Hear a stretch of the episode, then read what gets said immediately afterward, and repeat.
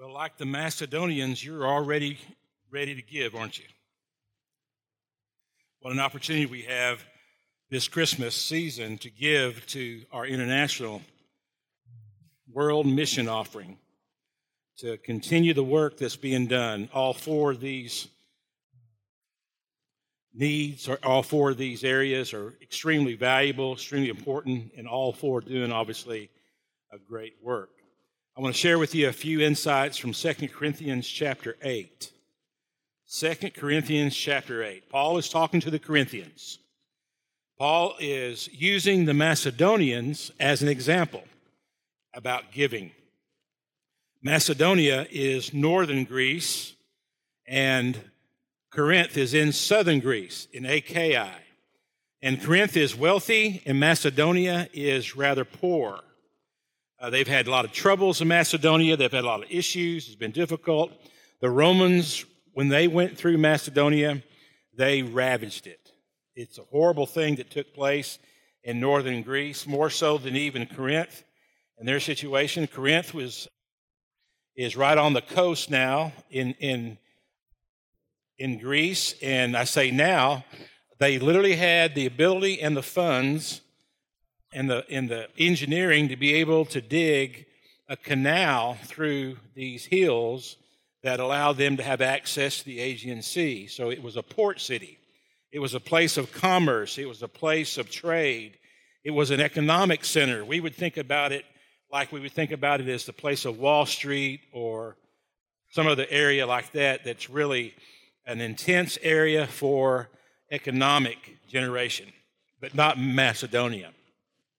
Macedonia, they struggled to eat, they struggled to make ends meet, they struggled in life. And, and this is the comparison that Paul makes with the Corinthians about the giving of the Macedonians, verse 1 and 2. Now, I want you to know, dear brothers and sisters, what God in His kindness has done through the churches in Macedonia. We could talk about that, I think, all day and draw testimony. The kindness of God working in the churches of Macedonia obviously was a beautiful thing. It is beautiful what God does in churches. It doesn't matter where they are, it doesn't matter how much money they have access to, it doesn't matter how wealthy the people are. When God works in poverty, when He works in wealth, when He works in, in the middle of the road, when He works in places that have had relative ease, and He works in places that have had lots of hardships, it's a beautiful thing when God goes to work among God's people. And when God's people realize that their life is not for themselves, that we live not to serve our own purpose, but we live to serve the purpose of Christ. It's a beautiful thing. Each one of these ministries, I mean, what, what's going on in Peru is spectacular. What's going on in Cambodia? What's going on with our missionaries around the world is there's so many stories that will just go you can't you can't give any other connection to that than the activity of the lord. What's taking place in uganda and such hardship and difficulties but people are being saved. Back uh, a few months ago when i had the opportunity to be there i, I witnessed one of the uh, services outside the gate and this fellow just comes by and they share the gospel with people and, and talk with them. They preach the gospel there. And, and we gave an opportunity for anyone that was standing around at that point. There wasn't many, but there was a few that just walked by and just stopped and listened. And one young man said, I want this Jesus. And they prayed with him and talked with him and, and connected dots. And, and they said, We know who where he lives. It's okay. We will follow up with him. It's a beautiful thing that the kindness of God does. It says there in verse 2, it says, They are being tested by many troubles, and they are very poor but they are also filled with abundant joy, which has overflowed in rich generosity. Money does not make us happy. Money does not bring joy. That's one of the things that being on mission with Christ has revealed to me. You can be in some of the poorest places in the world and you just swear it's one of the happiest places in the world. That, that these Christian people who literally don't have anything. And, and, Kevin is right when he said about the Cambodians, when they pray, the Lord provide for me my daily bread, they are literally praying for rice. Lord, may I find rice today. May I have enough rice today. And, and when, because of our generosity, because of your work, because of your giving, because of your sacrifice, when we're able to give that 40 or 50 pound bag of rice to these churches, they, they spread it out.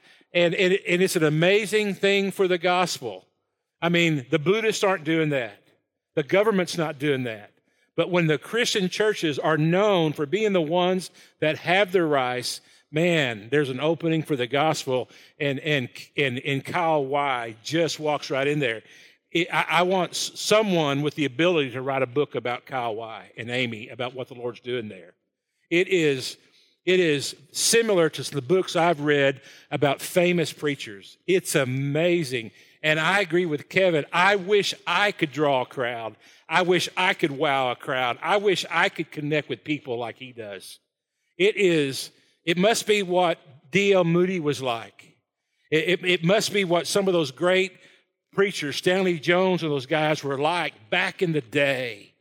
And, and it's an amazing work of the Holy Spirit in his life. It's an amazing thing what happens when God shows up in a people and they're receptive. They give. They give. And they give because of the joy because of the joy that God gives them, and they experience it, and it's filled with rich generosity. You know, Dustin Dickerson used to sit right back there on this side of the congregation. Dustin's big. In my backyard, he picked up two 80 pound bags of cement and just walked across the yard like he was picking up, you know, two loaves of bread. And I looked over there, and I've been struggling with just one deal, you know, and I'm a strapping lad. And watching him do this, whoa, that boy's something else. And and uh, not too long ago, evidently, I, I, I, spoke about giving. I spoke about money, you know, and it stows up in the what we're doing. I'll talk about it. And uh, he said, I learned something yesterday. He came to our Bible study the next morning, and he said, I learned something. What did you learn yesterday? And he said, Not too long ago, a couple years ago, you spoke on money too. He said, Yeah. He said, I was mad. I was angry. And I sat there and said, I don't care what you say, you're not getting my money. And I, how big old boy are you? You know, we're going to go right to straddle up real quick. And uh, he said, but yesterday I just was calculating how much can I give. That's what the Lord did in his life. That's what the Holy Spirit does. So when you have those thoughts of giving, when you have those thoughts of giving more than you can afford, when you have those thoughts of being gracious in your giving, when you have those thoughts of rich generosity, understand the Macedonians did too. And it's the work of the Holy Spirit. Let's look at verses 3 and through 5.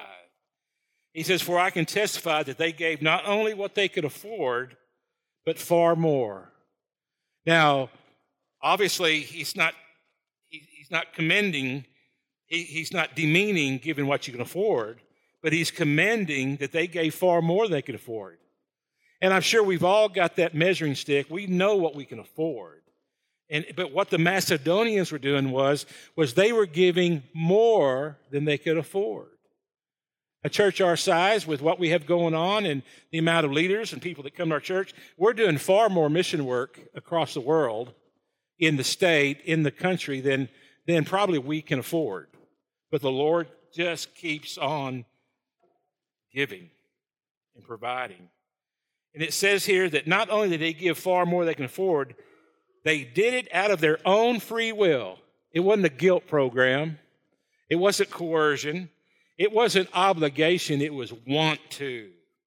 There is much want to in this Macedonian church. There's nothing better than want to among Christian people.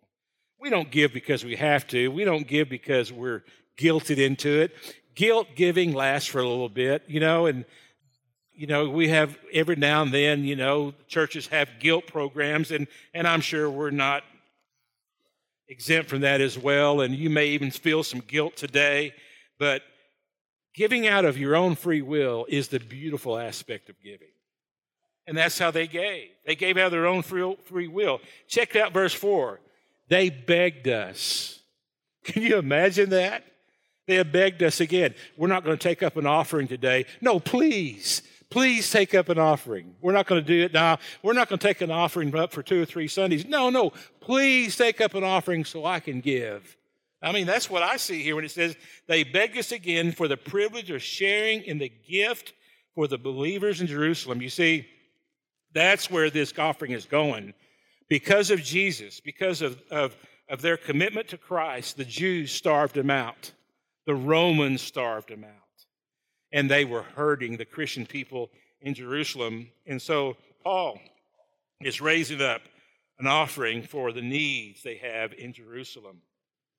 It says in verse 5 they even did more than we had hoped, for their first action was to give themselves to the Lord and to us, just as God wanted them to. So there's much want to here. They gave freely. That's what the Lord does. He works in us. And, and, and, and just an idea for you if you ever share with a skeptic about Jesus, talk about people that you know that give freely. Makes no sense at all. People that most of us will never meet, never come in contact with, but the Holy Spirit works in us to give beyond ourselves, to give more than we can afford. It's a beautiful testimony. And it's something that got, it's hard to find an answer to. Only the Lord provides that. They even did more than we had hoped, for their first action was to give themselves to the Lord. And so that's what these Macedonians have going for them. That's what Paul is presenting to the Corinthian church is they were committed to the Lord wholeheartedly. And one of the aspects, one of the byproducts of being committed to the Lord is we give. We give more than we can afford.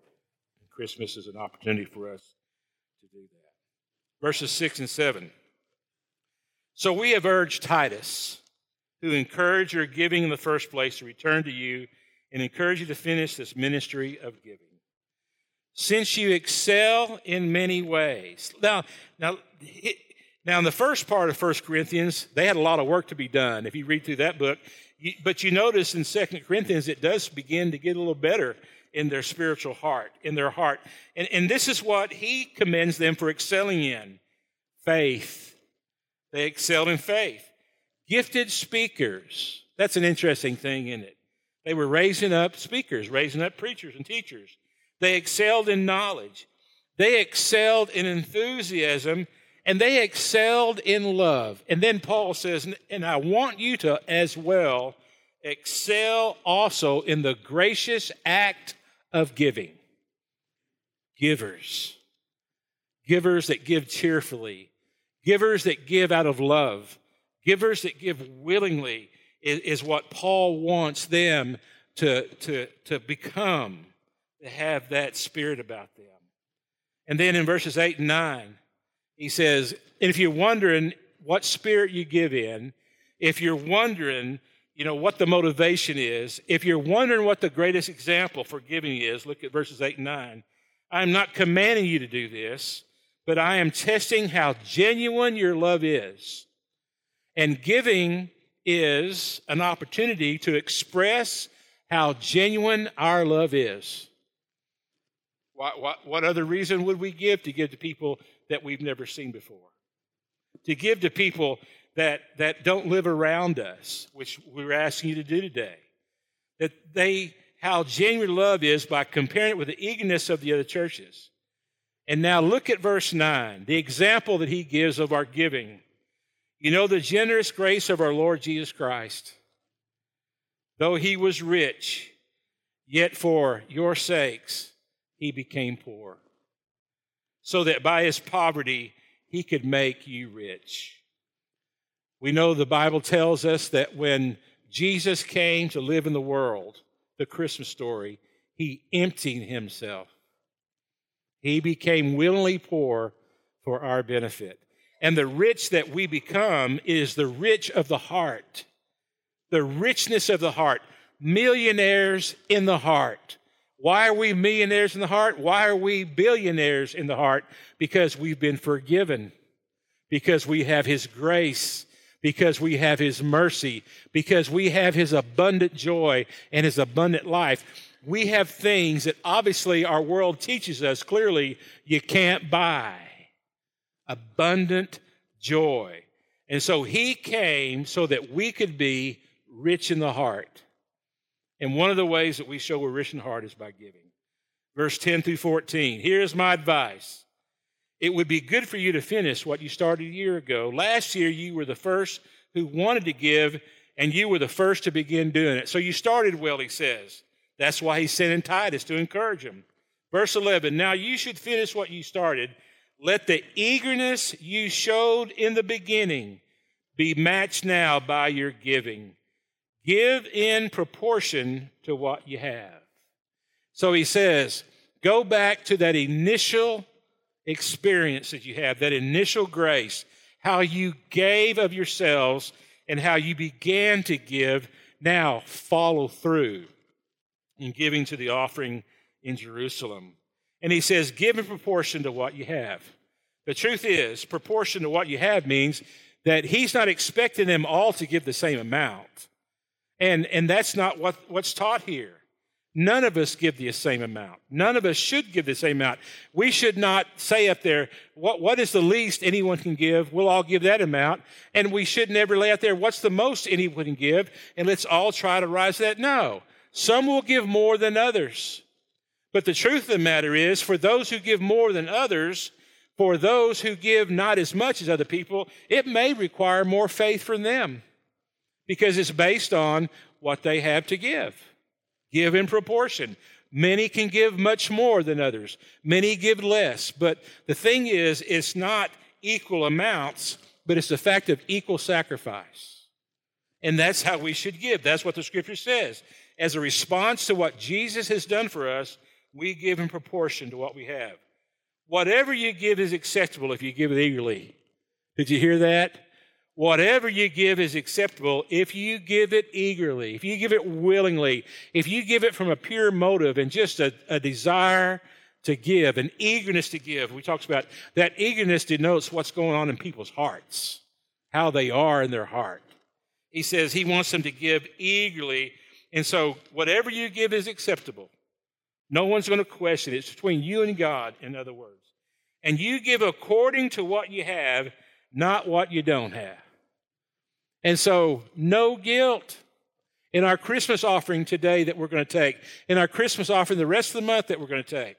And so, if you don't have the amount that the Lord's put in your heart right now to give, you can give online this week. You can write a check this week. You can put in snail mail. I understand it's 60 cents a stamp now. Put that 60 cents on there if you want to, or drive up here and spend $345 in gas to get it up here. Right? Whatever that situation is. But give in accordance to what you have to honor God, to say thank you to Him for what He's given you this past year. Of course, I don't mean your giving should make life easy for others and hard for yourselves. You know, our giving and our work, our ministry, does improve the quality of life for other people. But that's not the reason. Now, there's always going to be people that we can't improve the quality of life. We're, that's not our goal. It's not the quality of life, it's, it's the opportunity for life. In many cases, it's the basics. In many cases, it's the roof over their heads. In many places, it's food on the table. In many places, it's a job to give them an opportunity. And so that's what we do. And so right now, Verse 14 says, You have plenty. Right now, you have plenty. He's speaking to the Corinthians. He's left the Macedonians. Right now, you have plenty. And I think that I can say that to 99% of us here today. Maybe you don't have as much as you want, but right now, you have plenty. Right now, you got a roof over your head. Right now, even with the recession going on, even with the inflation going on.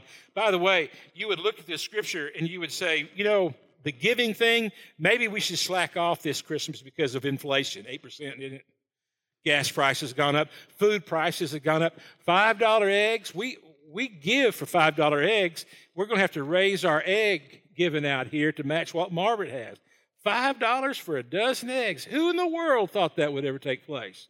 And you would think that with this inflation, these things going on, and, and the difficulty economy is going on, that we should lay off the giving. Well, Paul didn't.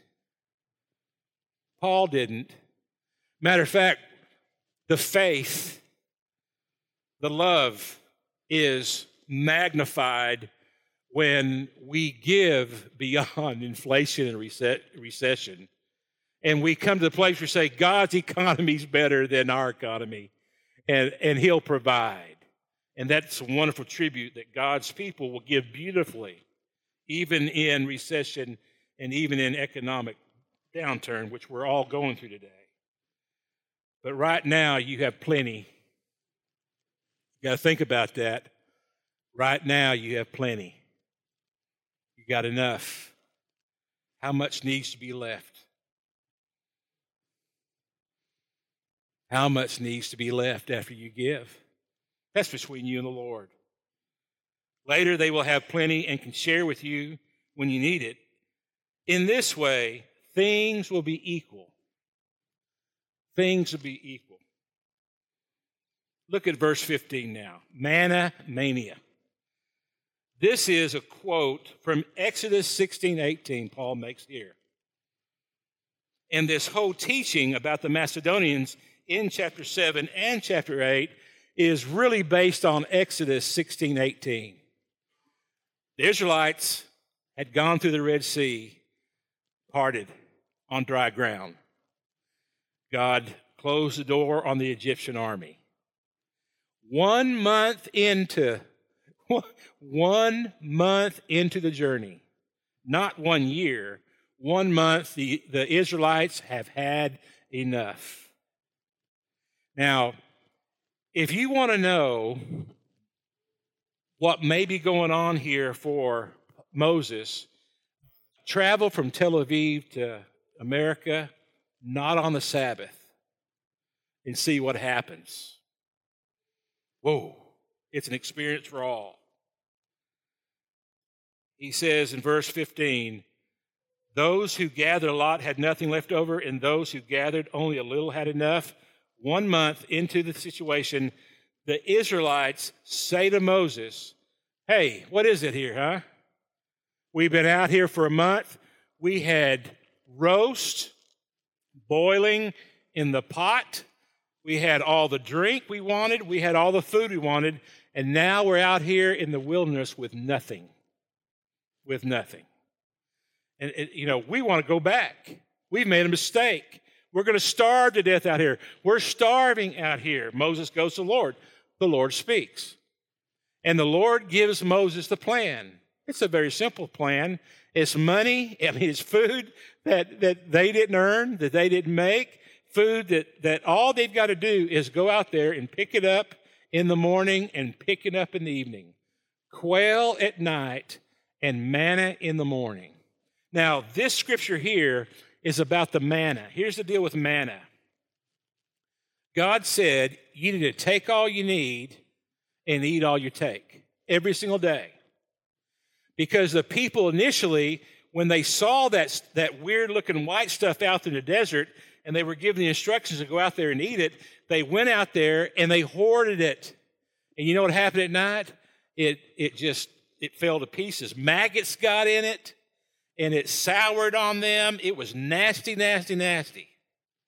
So here's what the Lord was telling them six days a week, you're going to get enough for you to eat. But here's the deal if you don't eat it, maggots going to get in it and they're going to be destroyed. So eat all you need, take all you need, eat all you take. That's what he's saying to us here. And so on the sixth day, as they prepare for the Sabbath, because the Sabbath is a holy day for the Lord, then you're going to get twice as much on the day preparing for the Sabbath, and it's going to be enough to last on the Sabbath. And on that day alone, the manna did not get maggots in it and did not waste away, and they had enough for two days. Okay? Now, here's the principle of I those who gathered a lot had nothing left over, and those who gathered only a little had enough. You had to trust the Lord for his provision for tomorrow. You had to trust the Lord. You went out and took only what you need today, and you eat only what you took, and, and, and you gathered it in. And if you got more people in your family, you take more manna. But you gather in, but you get just enough for the day. And you're going to trust that next morning he provides again. Christian people, we are not to hoard. We really need to think about how big our barns need to be. We need to think about how much money we need to lose in the stock market. We need to be thinking about how much we have for that rainy day. Our church needs to think about that. I mean, are we living the manna principle when we've got a large amount of money in the bank? That's a real important thing that all of us need to do. Are we living by faith? Are we living by manna mania when it comes to our assets and our wealth building and all that we have? Because we have been all taught that the American way is to build yourself a nest egg. Nothing wrong with that, right? It's the question is how much is too much? How much is unneeded? How much money does it require us not to trust the Lord with the manna for the next day? And so when it comes to giving, when it comes to being right with God with what He's given us, we got to ask ourselves those questions. Those are biblical questions to ask ourselves.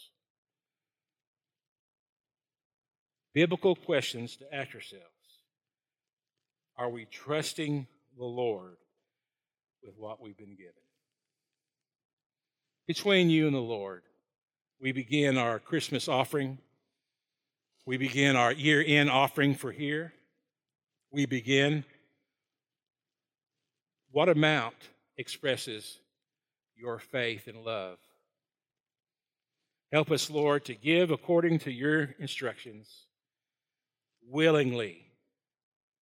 Willingly, not coerced, just by your Spirit leading and guiding each one of us, giving as you direct us to. In Jesus' name, amen. Ushers, please come forward.